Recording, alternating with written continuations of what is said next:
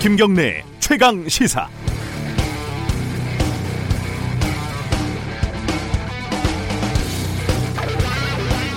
내일이 정기국회 마지막 날입니다. 아, 이른바 유치원 3법도 오늘 상임위 논의를 끝내야지 내일 처리가 가능하다고 하네요. 다 아시겠지만요. 유치원 3법은 사립유치원 비리를 근절하기 위해서 국가가 유치원 회계를 최종 관리하고 횡령을 저지르면 처벌할 수 있게 만드는 취지입니다.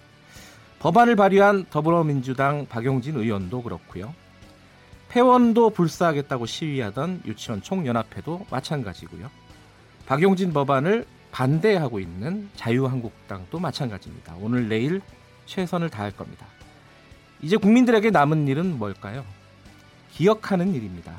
누가 어떤 당이 우리 아이들이 생활하는 유치원의 운영에 대해서 그리고 그 운영을 규제하는 법안에 대해서 어떤 말을 했고 어떤 행동을 했는지 기억하는 겁니다. 그리고 반드시 다음 선거에 정확하게 표를 행사하는 일입니다. 정치인들에게 국민을 무섭게 만드는 유일하고 확실한 방법일 겁니다. 12월 6일 목요일 김경래 최강 시사 시작하겠습니다.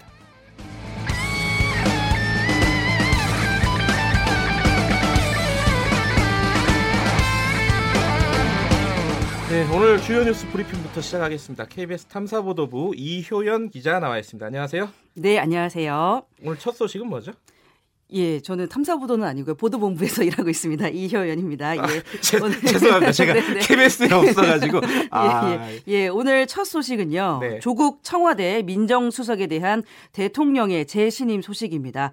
그동안 야권에서 지속적으로 조국 민정수석을 경질해야 한다고 요구해왔습니다. 네. 특히 문재인 대통령이 해외 순방 기간 중에 청와대 특별 감, 감찰반 수사관이 경찰에 수사 정보를 캐물었던 게 KBS 보도로 알려졌고요.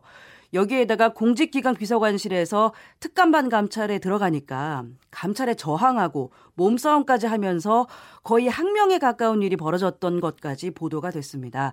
그래서 문재인 대통령이 주요 20개국 순방을 마치고 귀국하면 국내 사안에 대해서 어떻게 대응할지 관심이 쏠렸었습니다. 음. 문 대통령은 그제 귀국하자마자 임종석 비서실장과 조국 민정수석을 만났습니다. 특감반 사태뿐만 아니라 그동안 청와대 비서관의 음주운전 또 문재인 정부 스스로 강조한 공직자 7대 인사 배제 원칙 뭐 이런 게 일부 지켜지지 않은 점 등을 들어서요. 자유한국당과 바른미래당 여기에 이어서 민주평화당까지 조국 수석의 경질 요구에 가세했었습니다. 그런데 어제 문 대통령은요. 조 수석에게 공직기강 확립 강화 방안을 마련하라고 지시하면서 다시 한번 조 수석을 신임하는 모습을 보여주었습니다.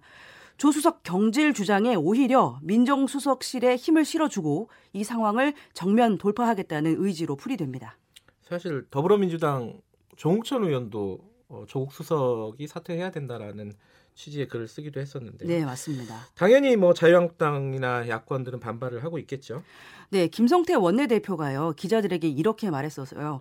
어, 책임을 물어야 할 대상이 있는데 대통령이 모르쇠로 일관한다면 박근혜 정권과 다를 게 없다 이렇게 비판했고요. 네. 바른미래당도 정부 여당이 도덕성과 능력, 품격을 모두 상실했다면서 조수석 거취를 문제 삼았습니다. 민주평화당과 정의당도 대통령의 시각이 아니하다 이렇게 비판했습니다. 네, 뭐 어쨌든 대통령이 마음을 굳힌 것 같으니까요. 이 부분은 뭐 앞으로 상황을 좀 지켜봐야 될 것 같고요. 오늘 사실은 어 이거보다 더 큰 소식이 저는 개인적으로는 요거라고 생각을 해요. 그 네. 그 전직 대법관들 구속영장 실질 심사가 오늘 열리죠? 네, 그동안 우리 현대사에서 최고 권력자인 대통령의 탄핵과 구속은 본 적이 있는데요. 네. 전직 대법관이 법의 심판 앞에 서는 거는 오늘이 처음입니다. 네. 사법농단 사태와 관련해서 박병대, 고영한 두 명의 전직 대법관이 오늘 구속영장 실질 심사를 받게 됩니다. 오전 10시 반에 서울중앙지법에서 열립니다. 법원도 고심이 깊은 것 같습니다. 어, 서울중앙지법에요. 영장 전담 판사가 5명이 있는데 이번에 담당 영장 판사를 재배당을 거쳐서 결정했다고 합니다. 음. 박병대 전 대법관은요. 임민성 부장판사가 담당하는데요. 이 판사가 누구냐면 이 사법농단 사태의 윗선을 밝히는데 핵심이라고 지목됐던 임종헌 전 법원 행정처 차장의 구속영장을 발부했던 판사입니다. 아, 그렇군요. 예, 그리고 고영한 전 대법관은요. 검찰 출신의 명재권 부정판사가 맞습니다. 사법농단 사태와 관련한 압수수색 영장 기각률이 90%에 달해서요.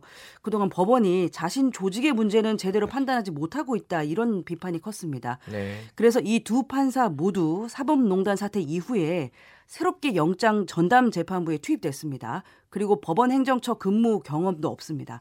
어, 검찰이 청구한 구속영장이 100페이지에 가깝다고 하는데요. 그만큼 사안이 복잡하다는 얘기입니다.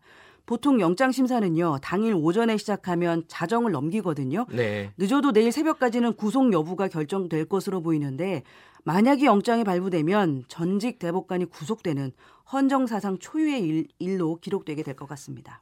내일 아침은 아마도 이 소식으로 시작할 가능성이 높겠네요. 예, 그렇죠.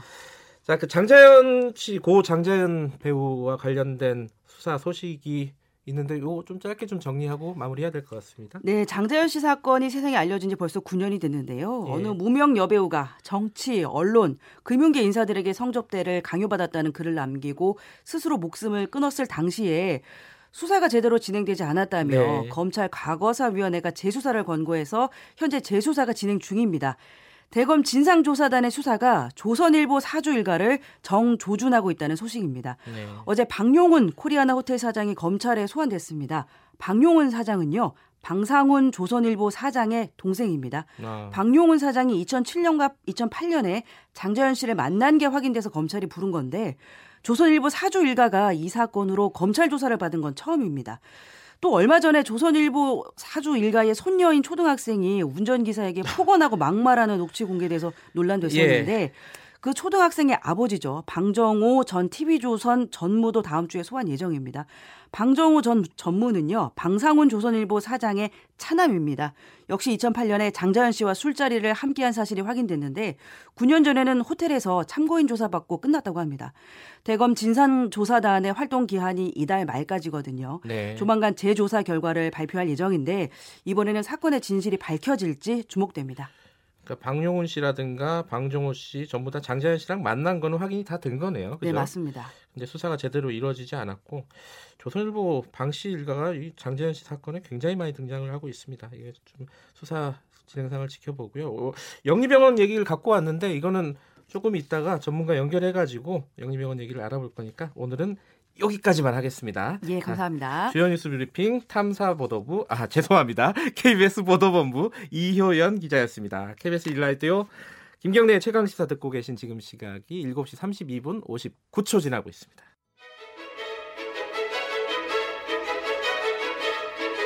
우리 사회의 다양한 현안을 공정하고 깊이 있게 다룹니다. KBS 일라디오 김경래 최강 시사.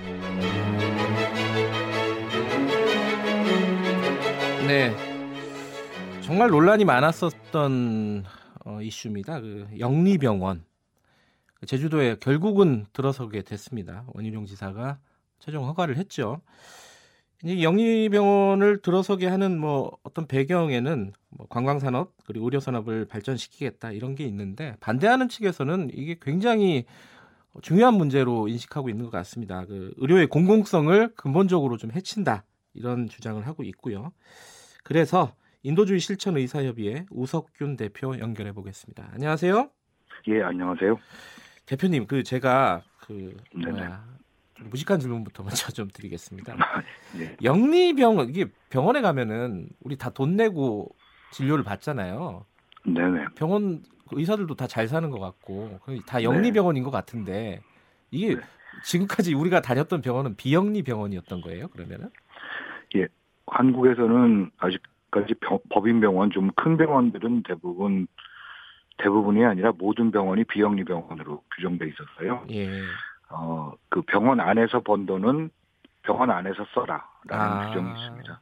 그러니까 돈을 벌지 마라, 벌어라 뭐 이런 규정이 아니고요. 네. 병원 안에서 번 돈은 병원 바깥으로 어, 투자자들에게 이익을 배분할 수 없도록 그렇게 음. 규정하고 있습니다. 근데 왜 그렇게 하는 거예요? 병원도 돈 벌어 갖고 투자자한테 줄 수도 있는 거잖아요. 어, 그렇게 하면 그 병원의 그 기업하고 또 동일하게 되기 때문에 즉 말하자면 예. 어, 공익적 목적 또는 환자의 그 이, 환자의 이익을 최우선으로 하지 않고 네. 이윤을 가장 최우선으로 하기, 음. 하게 되기 때문에 기업하고는 다른 그런 제안을 두는 것입니다. 예, 알겠습니다. 그 얘기는 여기까지 하고요. 제가 헷갈리는 네. 부분이 좀 있어가지고요. 자, 그 예. 중국 자본이 투자한 병원이 중 어, 제주도에 들어서게 됐다. 그리고 외국인 환자만 어, 진료할 수 있게 하겠다. 뭐 이런 거잖아요. 지금 제주도에 들어선다는 게요. 예, 예. 왜 이렇게 지금 되는 거죠? 그 애초에 기원도 잘 모르겠어요. 왜 중국 자본이 여기에 투자를 했고 왜 외국인만 하는 거고 또. 음, 애초에는 2005년부터 그 얘기가 시작된 거고요. 예. 반대 운동도 그때부터 시작된 겁니다.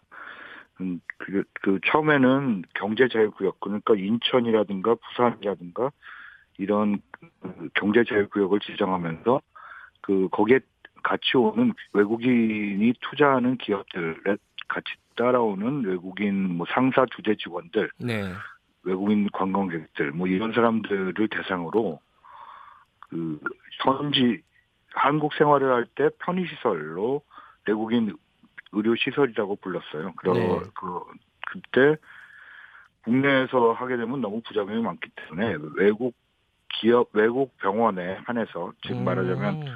하버드 대학병원이라든가 네. 뭐 존스 홉킨스 병원이라든가 이런 병원들을 설명하면서 그런 질 좋은 외국 병원들을 한국에 어, 뭐 분원을 만들어서 음. 그 외국 사람들을 대상으로 해서 편의 시설을 제공한다 이런 차원에서 처음에 유치하겠다고 했는데 예. 이것이 나중에는 변질을 돼서 외국의 영리병원들을 이야기하면서 사실은 국내 영리병원을 허용하는 수단으로 이렇게 이야기가 되면서 지금까지 저, 저 음, 예. 얘기가 된 것입니다. 예. 그 중간에요. 그러니까 올해 초였죠. 그 이제 제주도에 영리병원을 허용할 것인지 말 것인지에 대해서 공론조사위원회라는 걸 했어요. 사람들이 모여가지고 이제 다 오랫동안 네네. 이제 설명을 듣고 결정을 내리는 건데 여기서는 어 불허를 그러니까 허가하면 안 된다 이런 결론이 네네. 나왔잖아요. 이, 이 조사위원회 직접 우 대표께서도 어 참여하신 거죠? 네, 7월 29일 올해 7월 29일 7월 30일 날 아, 중, 그 중순이었군요. 예. 네, 토, 도민 토론회를 했고요. 네. 어, 그때 그 도, 토론회 이후에 8월 중순에 그 여론조사를 해서 3천 명을 대상으로 여론조사를 했습니다. 네. 거기서 어, 찬반 비율을 영리병원을 허가하느냐 반대하느냐의 찬반 비율에 맞추어서 도민 200명을 뽑아서요. 네. 그 200명을 대상으로 세 번에 걸친 토론을 거쳐서 세 달에 걸친 토론을 거쳐서 이제 찬반 토론을 심, 심층으로 수기형 공론 조사를 해서 최종적으로 6대 4로 음. 60%가 반대를 하고요. 예. 40%가 찬성 뭐 이런 거에서 약 20% 차이가 나서요. 어, 그래서 결정을 했던 것이죠. 그 원희룡 지사도 이 공론화위원회, 공론조사위원회 결론을 네. 어, 존중하겠다 이런 식으로 밝혔잖아요 지금까지. 예, 도민, 음, 도민 그 제주도의 언론에 의하면 지금까지 공개적으로 네 번 밝혔다고 되어 아, 네 번이요? 구체적으로 네. 숫자를 세 봤군요. 네네. 근데 지금 그러면 지금 말을 뒤집은 거잖아요, 일단은. 예, 도의회에서까지도 두 번 밝혔다고 하니까요. 네. 완전히 뒤집은 거죠. 그러면 도민들 그리고 또 특히 어, 공론화 공론조사위원회 참석 참여한 사람들 이런 사람들은 굉장히 지금 뭐랄까요 이게 좀 어이가 없다고 해야 될까요? 분노하고 있다 이렇게 볼 수도 있겠네요. 어떻습니까 예, 분위기가? 예, 도민 그장 그 참여하는 분들은 일요일 날 휴일 뭐 이런 것들을 완전히 희생하면서 아. 약 20시간 참여를 했거든요. 네. 거의 세 달에 걸친 기간 동안이었는데. 네.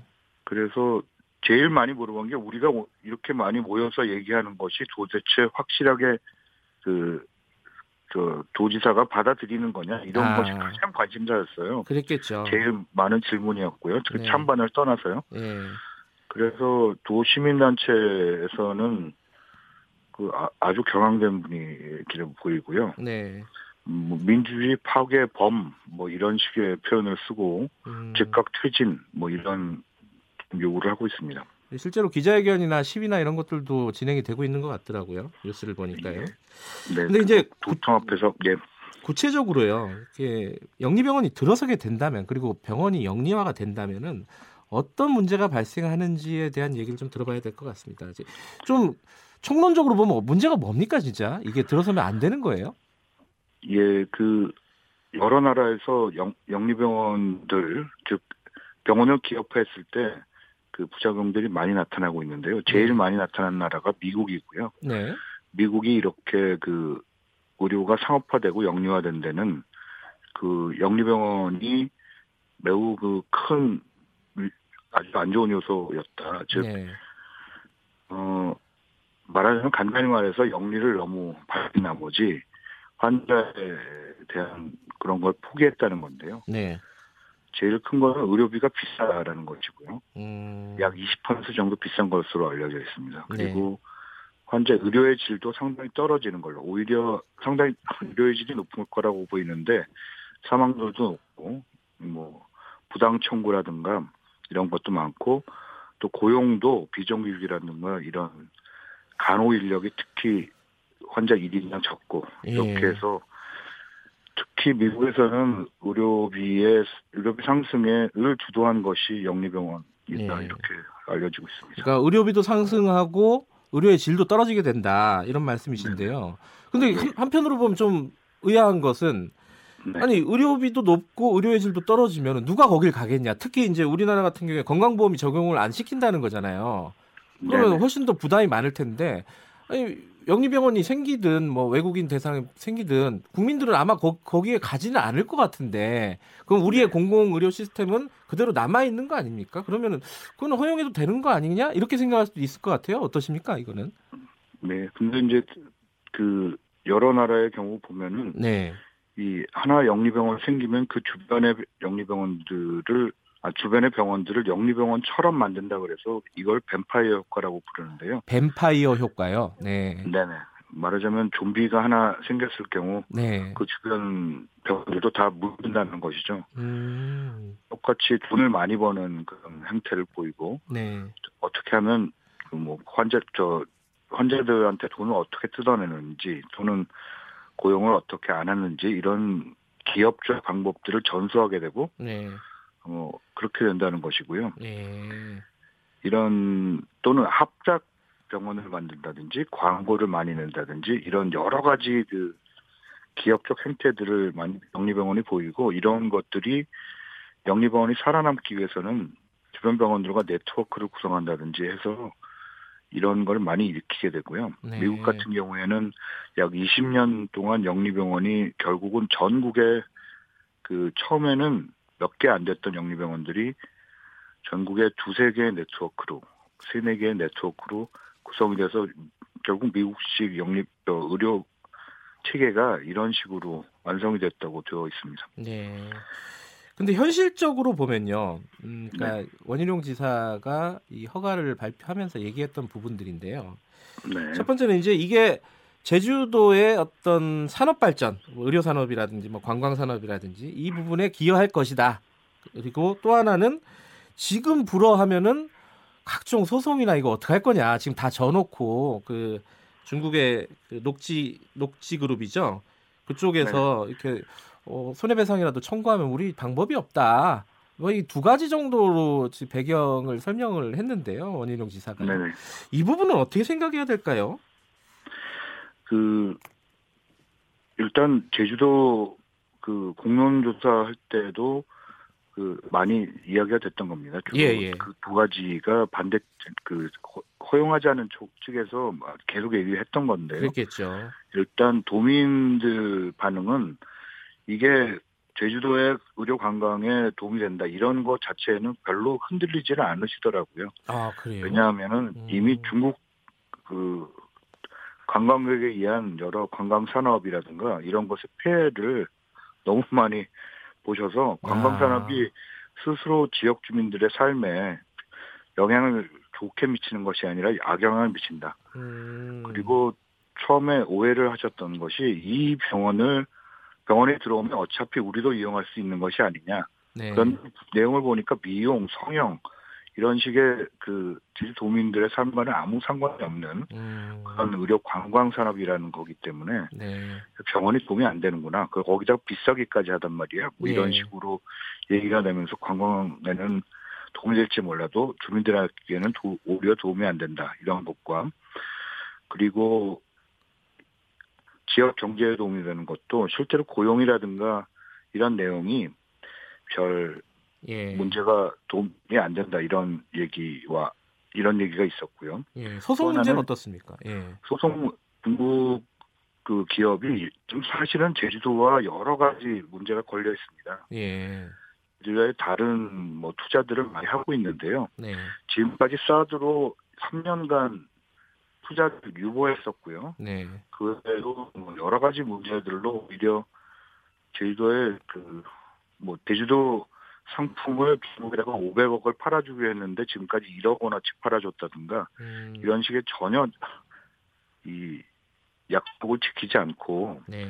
제주도에 그 그 뭐 별로 이익이 되는 것이 아닌데요. 실제로는 저희도 변호사들한테 계속 이 자문을 구했는데 예. 실제로 그 허가권자가 제주도 지사기 때문에 불허해도 소송에 소송을 당할 그 염려는 크게 낮다 이런 아... 답변을 받았습니다.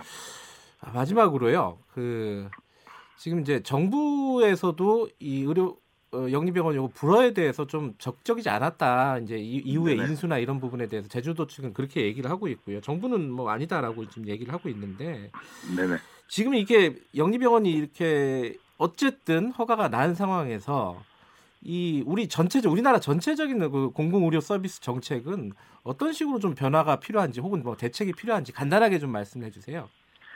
그 문재인 정부의 대통령 공약이 병원의 영립 법인 설립 불허 즉 병원은 어쨌든 영리병원 하나도 못 들어서게 하겠다라는 것이 공약이었는데요. 예. 이 공약을 지키기 위해서는 적극적으로 제주도에게 제주도 정부가 이런 영리병원을 설립하는 것을 막았어야 했는데 예. 약간 묵인 방관한 음. 그런 책임을 면할 수가 없다고 생각을 하고요. 예.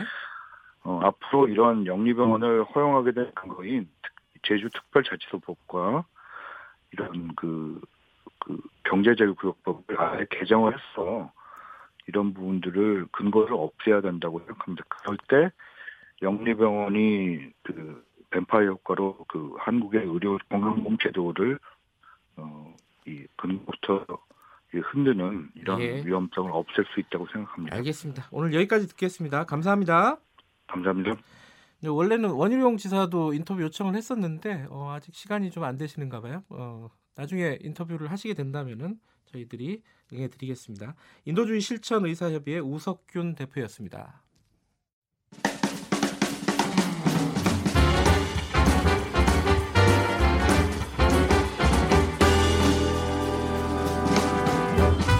여러분의 아침을 책임집니다. 김경래의 최강 시사. 네, 최강 스포츠 매일매일 가장 핫한 스포츠 소식을 전해드리는 시간입니다. 오늘도 KBS 스포츠 취재부 김기범 기자 나와 있습니다. 안녕하세요. 예, 안녕하세요. 오늘은 좋은 소식부터 좀 가죠. 네, 핫한 소식 있어서 먼저 전해드립니다. 방금 끝난 뭐 1시간 전쯤에 끝난 경기에서 네. 자, 프리미어리그 토트넘의 손흥민 선수가 드디어 기다리고 기다리던 유럽리그 통산 100호 골을 장렬을 했습니다. 100호. 네. 야, 많이 돌았네요. 사우스햄튼과의 경기였는데요. 예. 후반 10분에 그 팀 동료 공격수인 해리 케인 선수의 측면 크로스를 받아서 음... 어, 쇄도하다가 이제 가볍게 골을 넣었는데요. 그래서 팀의 세 번째 골, 뭐 팀의 3대 1 완승을 이끈 골이기도 음... 하고 본인한테는 리그에선 2호 골밖에 안 돼요. 그러니까 정규 리그가 있고 뭐 FA컵 이런 예. 거 있지 예. 않습니까? 리그에선 그동안 좀 많이 골을 못 넣어서 아, 조금 부진했군요. 네. 최근에. 그게 왜냐면요. 그 8월에 아시안 게임 출전했잖아요. 아, 그랬죠. 그 여파가 좀 있었던 거예요. 그러니까 아하. 아시안 게임 그 전에는 러시아 월드컵 이렇게 국가대표팀에서 좀 많은 경기를 소화하다 보니까 예. 이 손흥민 선수가 소속팀인 토트넘에서 초반에 약간 부진했습니다. 근데 음. 지금 음. 완전히 폼을 되찾았거든요. 예. 그래서 자, 오늘 골로 인해서 유럽 리그 진출 이후 통산 100호 골. 자, 역사를 살펴보면 2010년에 함부르크로 갔어요. 독일. 아, 벌써 벌써 8년 됐군요. 네, 이 선수가요. 10대 때부터 갔기 아, 때문에 예. 천재죠. 함부르크에서 20골. 예. 레버쿠젠으로 옮겨서 29골, 그리고 이 토트넘에서 51골째 터트린 음, 겁니다. 그래서 그렇군요. 합산해 보니까 100호 골이고요. 아까도 말씀드렸다시피 26살에 100호 골이고 이를 예전에 7, 80년대 레전드인 차범근 감독과 비교해 본다면 손흥민 선수가 더 빠른 거예요. 아, 더 빨라요? 그래서 지금 야. 차범근 감독은 선수 시절에 독일에서 총 121골을 넣었거든요. 예. 이제 21골만 남은 거예요. 앞으로 음. 26살인데 적어도 5년 정도는 활약이 가능하다고 보는데 이 기록을 뛰어넘지 않을까? 그렇게 된다면은 손흥민 선수가 아시아가 배출한 역대 최고의 그 축구 공격수 스트라이커 이런 타이틀도 가져갈 수 있을 것 같습니다. 박지성 선수는 수비수라서 이렇게 골은 많지 그렇죠. 않죠. 그 미드필더 네, 네. 공격형 미드필더에 가까운 선수여서 아, 공격형 미드필더예요? 예, 측면 윙어로 많이 뛰었는데요. 네. 득점보다는 다른 선수들을 많이 도왔고 좀 음. 수비적인 면이 돋보였던 선수고 손흥민과 직접 비교는 좀 포지션상으로 어려운 음. 것 같습니다. 차범근 선수를 능가하는 그런 어떤 기록들을 현재까지 페이스는. 이미 능가했다고 보고 있습니다. 대단하네요. 네. 뭐 저한테는 차범근 선수가 레전드였는데. 아 그러시죠? 네. 직접 보지는 않았어요. 나이가 그 정도는 안 돼요. 예. 자, 자 프로야구 소식부터 아, 소식 하나 더 예. 알아보죠. 자, 이 SK가 최정과 FA 계약을 맺었는데 FA free agent 자유 계약 선수입니다. 예. 계약 기간이 만료된 선수와 다시 계약을 맺는 게 이제 FA인데 네. 흔히 이제 보통 FA 계약하면 4년에 얼마다, 4년에 뭐 80억이다, 100억이다 이런 얘기 많이 나오지 않습니까? 네. 왜 최정 같은 경우에 조금 주목해 볼 만한 이유가 있는데요. 네. 6년간 106억 원에 계약했습니다. 어, 좀 4년보다는 기네요. 그렇죠. 계약 기간이 길고요. 네. 이 106억 원을 쪼개 보면은 계약금 32억 원, 6년간 총 연봉이 68억 원이고요. 옵션에서 이제 6억 원이 더해졌습니다. 네. 금액도 많고 기간도 다소 다른 일반적인 FA보다 길다는 점을 주목받고 있는데요. 네. 이 최정 선수 나이가요. 31살이에요. 좀 어... 나이가 들었죠. 이제 6년 아, 계약을 하면 나이가 든 거예요? 아, 그리고 선수로서 30대를 넘으면 노장 축에 아, 끼거든요. 예. 그래서 30살 넘은 FA 선수가 이렇게 초대형 개발 그 계약을 맺은 것도 굉장히 좀 음. 이채로운 것이고요. 6년 계약 그리고 31살부터 6년을 더한다면 30대 후반까지 가는 것이거든요. 그 말인즉슨 SK가 최정과 끝까지 함께 가겠다 아. 이런 어떤 의지를 종, 신 계약이네요 사실상. 그렇죠. 예. 이 선수는 우리 팀에서 졸업시키겠다 음. 이런 뜻입니다. 야. 그래서 팀을 상징하는 대표로 만들자 이런 의지가 들어가 있는 분위기는 훈훈하네요. 그렇습니다. SK가 우승도 하고 FA 6년 계약이요. 프로야구에서 이번이 역대 두 번째입니다. 예. 전에 정수근 선수가 6년 계약 맺은 적이 있었는데 그만큼 흔치 않은 계약이고 네. 2005년에 이제 최정 선수가 입대했을 입, 그 입단했을 때 이제 10대 소년이어서 당시에 이제 굉장히 음. 힘이 좋아서 소년 장사라는 거포 이런 야. 별명을 달고 10년 넘게 쭉그 활약을 하고 있는 그 최정 선수가 이번에 한국 시리즈 우승했지 않습니까? 네. 그래서 굉장히 자, 이 선수가 있는 동안 네 번이나 우승을 했어요. 한국 시리즈에서. 그래서 음. 이 구단이 최정의 그 공헌도를 높게 평가한 것입니다. 참고로 FA 최대 그 계약은 저 이대호 선수가 아. 4년간 150억 원. 저 롯데 자이언츠와 이게 최고 기록인데 최정 선수는 역대 3위입니다. 아니 어제 그 이영하 선수 두산에 그 전화 연결을 했는데 네. 연봉이 안 높더라고요. 이영하 선수는 이제 연봉이 높아질 수 있는 선수라고 음, 저는 보고 있어요. 네. 프로야구에서 참 이 격차가 엄청나네요, 사실. 예, 여기도 부익부 빈입빈 심합니다. 네. 오늘 여기까지 하죠. 예. 뭐. 예, 고맙습니다. 고맙습니다. KBS 스포츠지부 김기범 기자였습니다. 자, 1부 김경래 최강시사 1부는 여기까지 하겠습니다. 잠시 후 2부에서는요. 음, 더불어민주당 민홍철 의원과 군사보호구역 해제에 대해서 얘기 나눠보고요. 프랑스에서 벌어지고 있는 그 노란 조끼 어, 시위 이게 지금 정부에서 대책을 내놨는데 어떻게 흘러갈지 예측이 아직은 좀 불확실한 상황인 것 같아요. 그 얘기도 프랑스 현지 연결해서 들어보겠습니다. 김경래 시강시사 잠시 후에 뵙겠습니다.